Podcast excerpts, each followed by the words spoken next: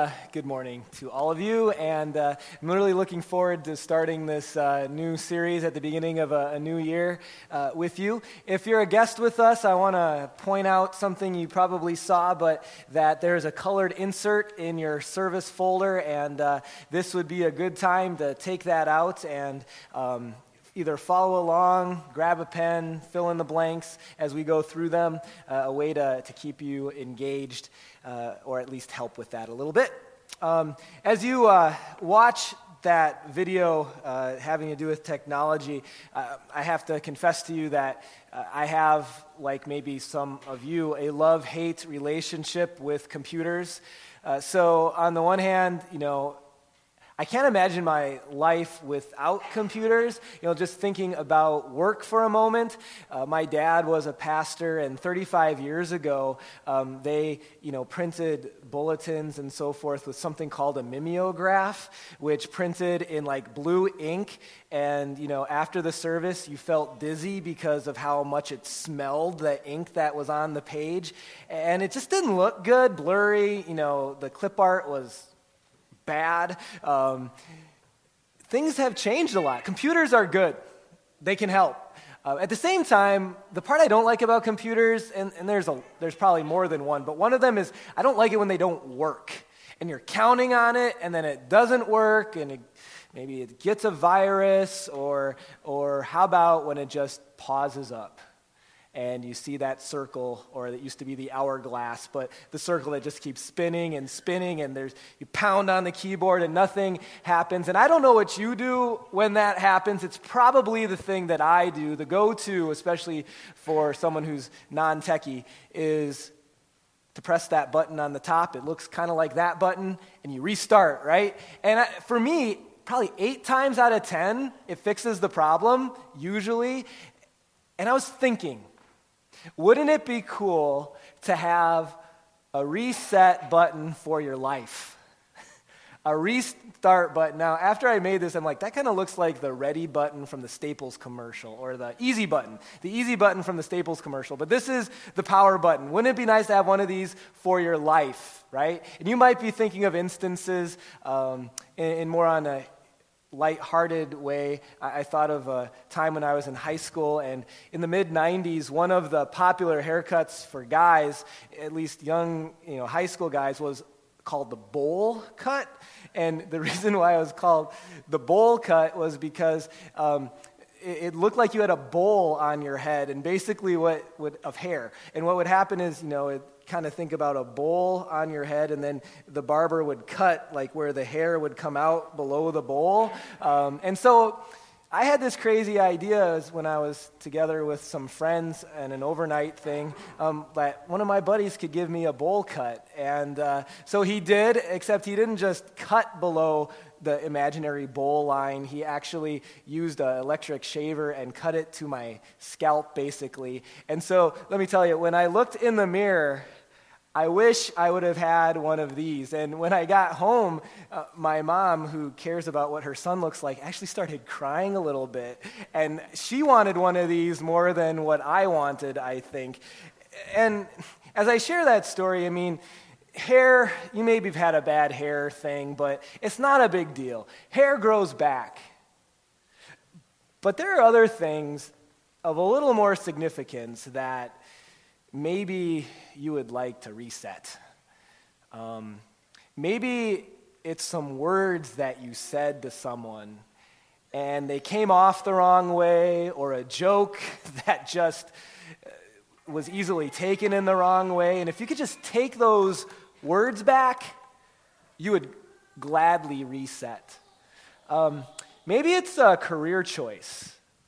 And now that you're quite a ways along the line in your career, um, it, it's really hard to start over. But if you could just press reset and go back to like freshman year of college and pick a different major, like you would do it. Um, maybe it's relationships. Uh, you know, working through relational challenges is hard as the years go on if things are not addressed. And, and, and, there's a lot of baggage to work through. But if you could just think, if you could just get rid of the baggage and start fresh and new, maybe it's in a relationship you'd like to do that. Or maybe it's just an entire season of life. You just to like to reset, to restart, to start over. Now, as you know, there may be an easy button at Staples, but there is no reset button to life where you can just eliminate the past. But you can reset.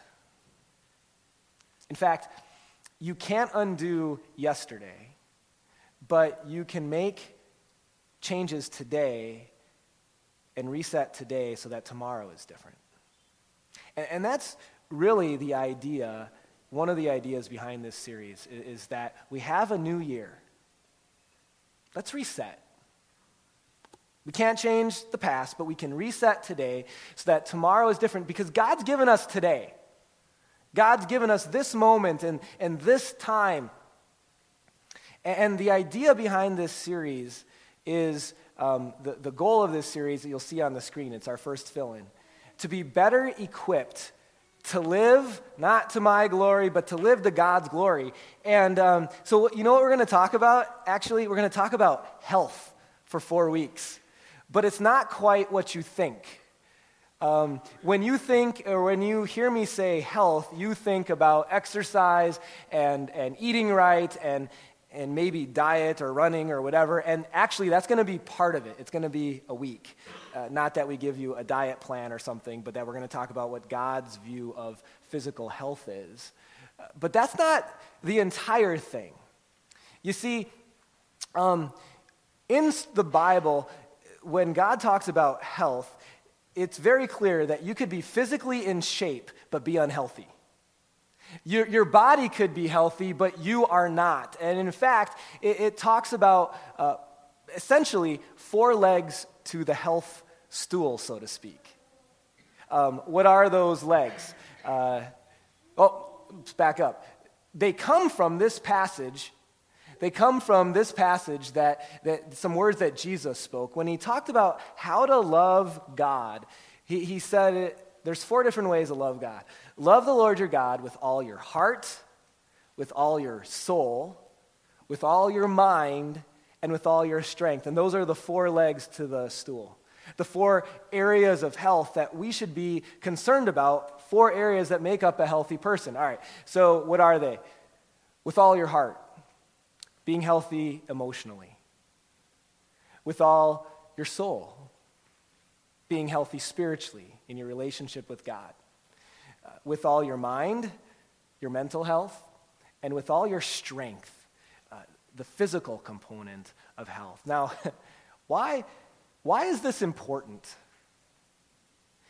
Here's the thing I think sometimes Christians think, or at least fall into the trap, that their life on earth is kind of like waiting in line at Disney World.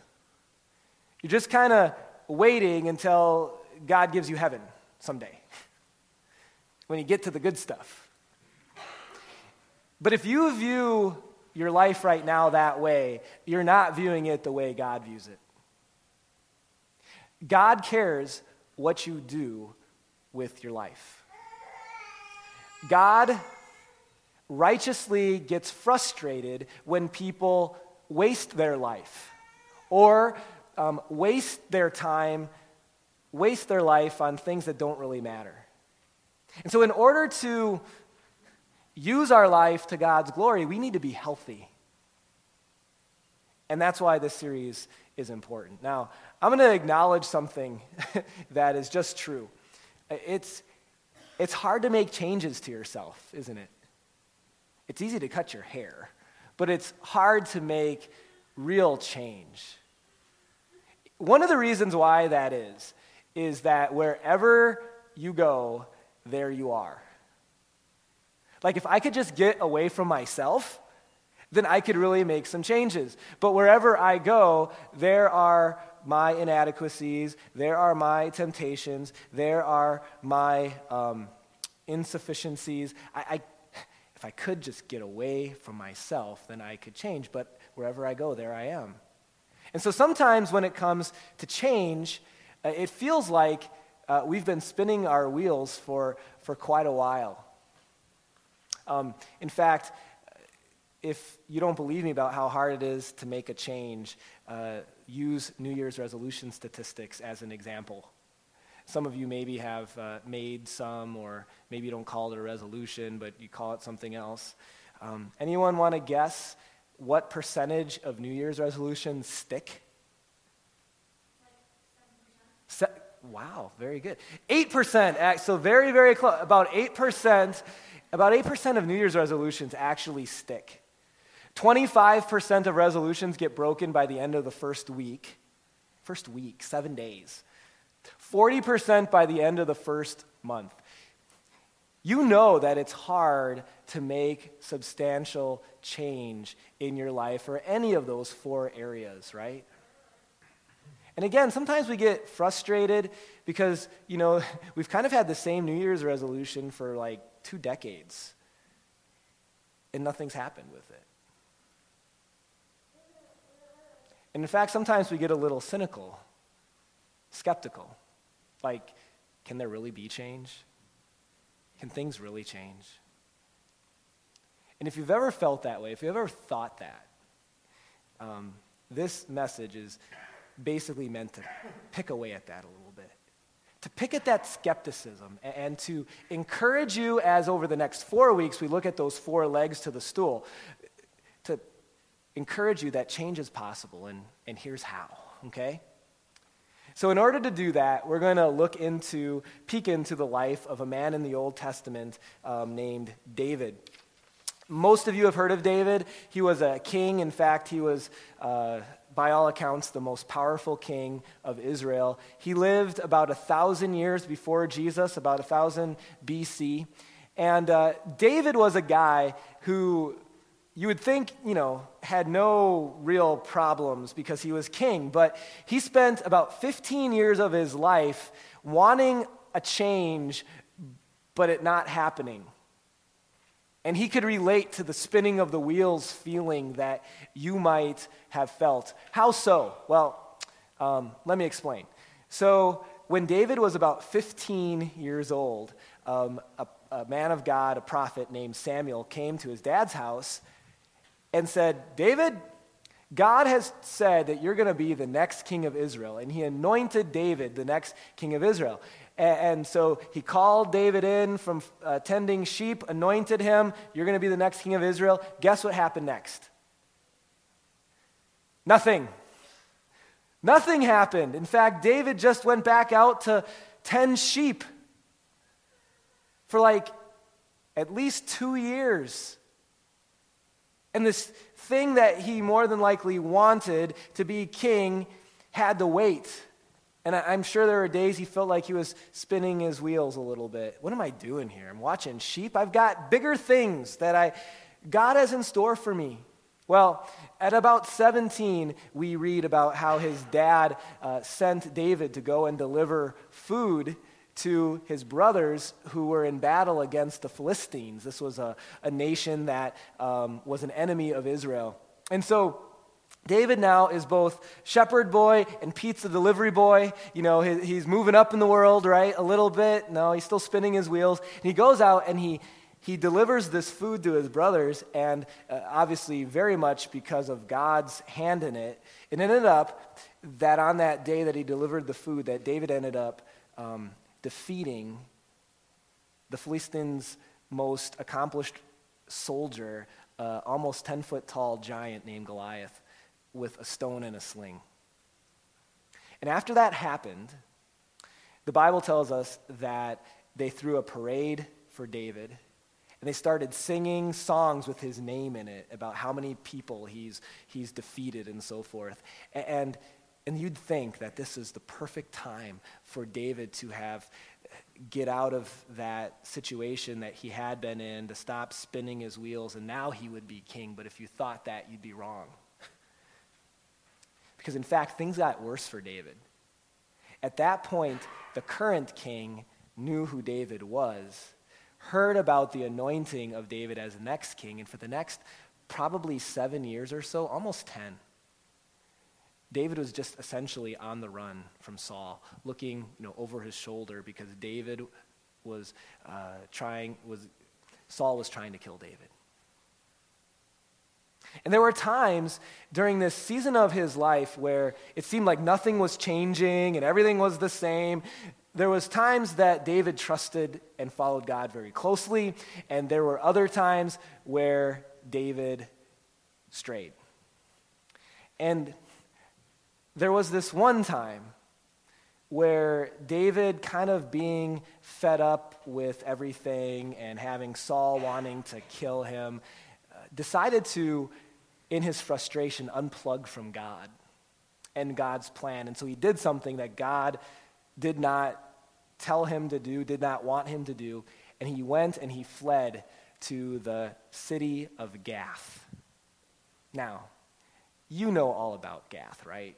I mean, I don't need to tell you anything about Gath. You, Okay, right. No, you know nothing about Gath. So, Gath is a principal city in um, the country of Philistia. Philistia is where, who do you think is from? The Philistines. The Philistines was that group of people we talked about earlier that were enemies of Israel. And Gath, the city in Philistia, was the hometown of this almost 10 foot giant named Goliath whom David had killed. Now, I do not know why David wanted to go to Gath and how that would be any better. I suppose we just make dumb decisions when we unplug from God, okay? Which David was doing. But he flees to the hometown of Goliath. Crazy. So, clearly in that day, not everyone would have known what David looked like. Um, but you got to believe there were people in Gath that were there that day when the shepherd boy killed Goliath. And sure enough, he got to Gath, and everyone, at least a few people, recognized him. And they brought him in to the leader of Gath named Achish. Okay? And now David's like, uh oh. this was dumb. Yes, it was dumb, David. Unplugging from God, going to Gath, both dumb. What am I going to do? I don't know if you've ever heard this verse or account before, but listen what David does. Um, 1 Samuel 21, verse 13. So, David, now in the presence of, of Achish, with his very life at stake, um, says he pretended to be insane in their presence. And while he was in their hands, he acted like a madman, making marks on the doors of the gate and letting saliva run down his beard. Now, can you imagine um, I, I, was going to uh, sort of uh, demonstrate what this looked like for you, and then I, I, saw John was here, so maybe you would do a better job than me, John? No? Okay, no. Um, I don't even know how to demonstrate this, but think about the craziest person that you can think of and then amp it up a little bit, and here you have this anointed one of God acting that way, kind of scratching on the door like a crazy person and letting spit come out of his mouth so it's running down his beard, okay? Here's your next fill in. It's a pretty obvious truth at this point. Unplugging from God is never a good option. You unplug from God, you're going to end up with saliva on your face, scratching at walls and doors, or something worse Unplugging from God is never a good option. What happened um, next?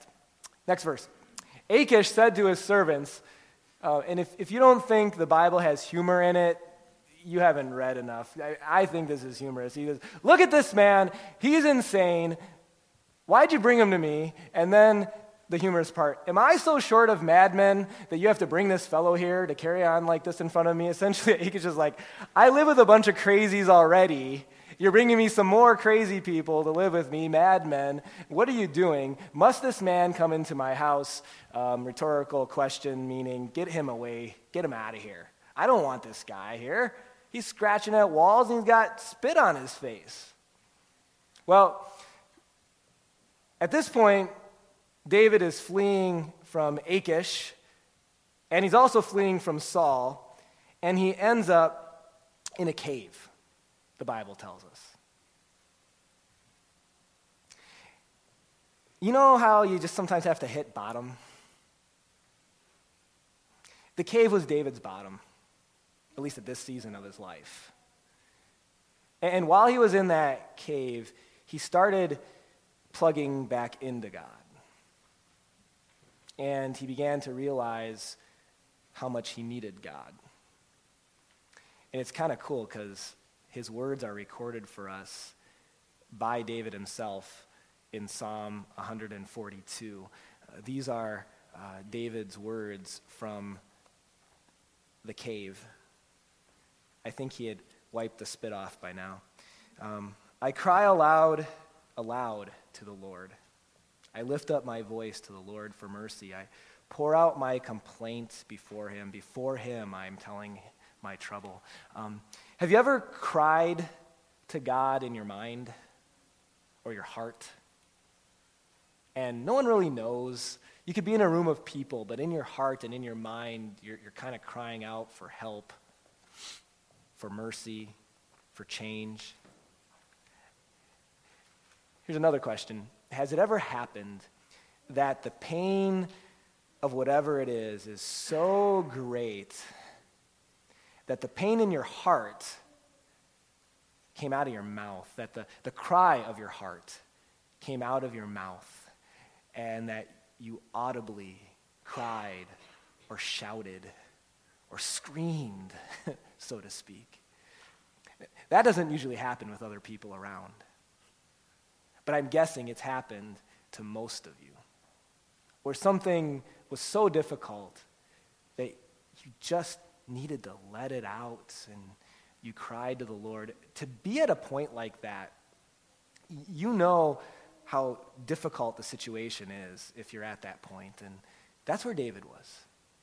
The cry of his heart was coming audibly from his mouth. Verse 3 When my spirit grows faint within me, he's starting to make a turn. It's, it's you, Lord, who know my way. In, in the path where I walk, men have hidden a snare for me. Look to my right and see there's no one of this earth that's concerned for me. I have no refuge here. No one cares truly for my life. So I cry to you, Lord, and I say that you are my refuge. You're my safe place. You are my portion in the land of the living.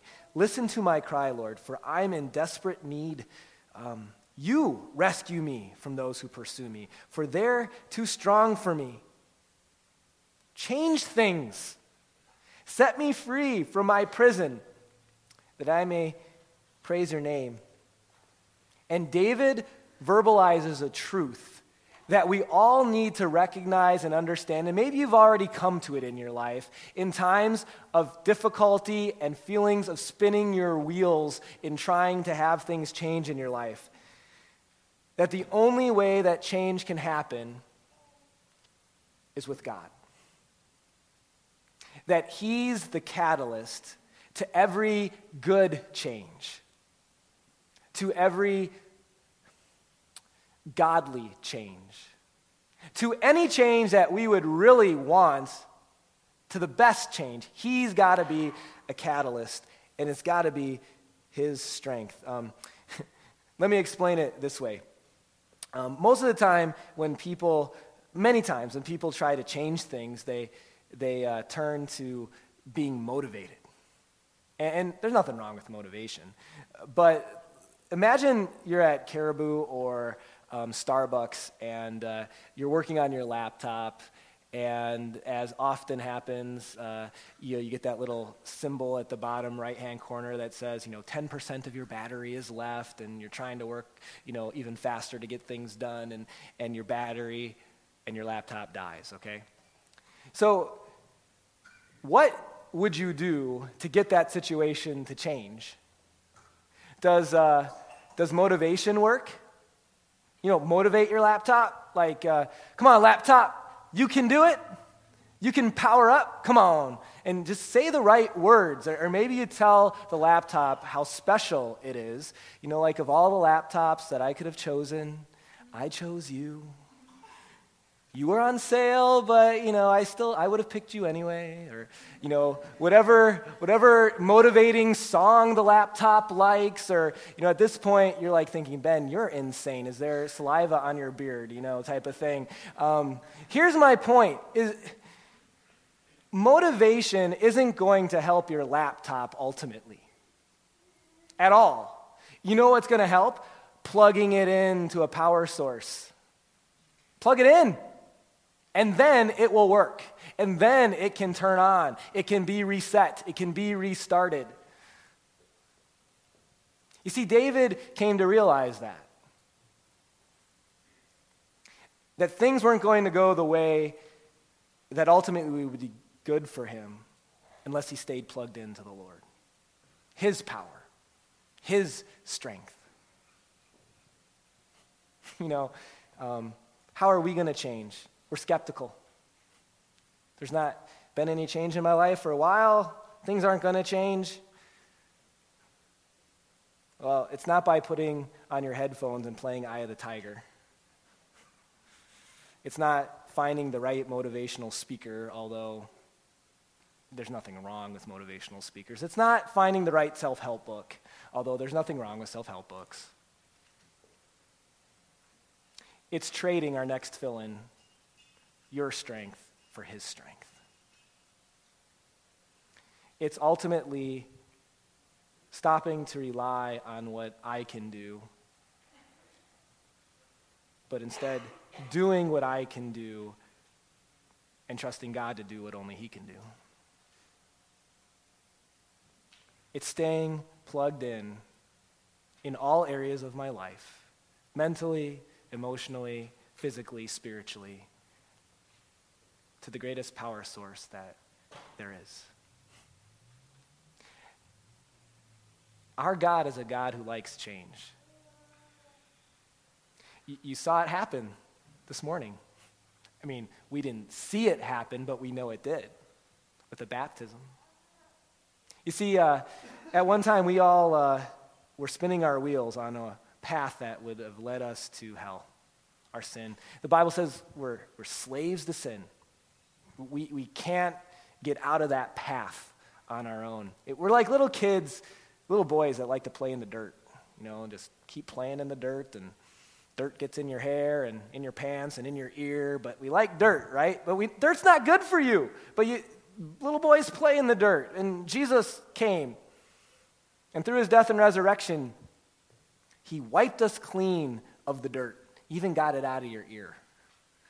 He wiped us clean of our sin. He forgave us. And not only that, He changed you.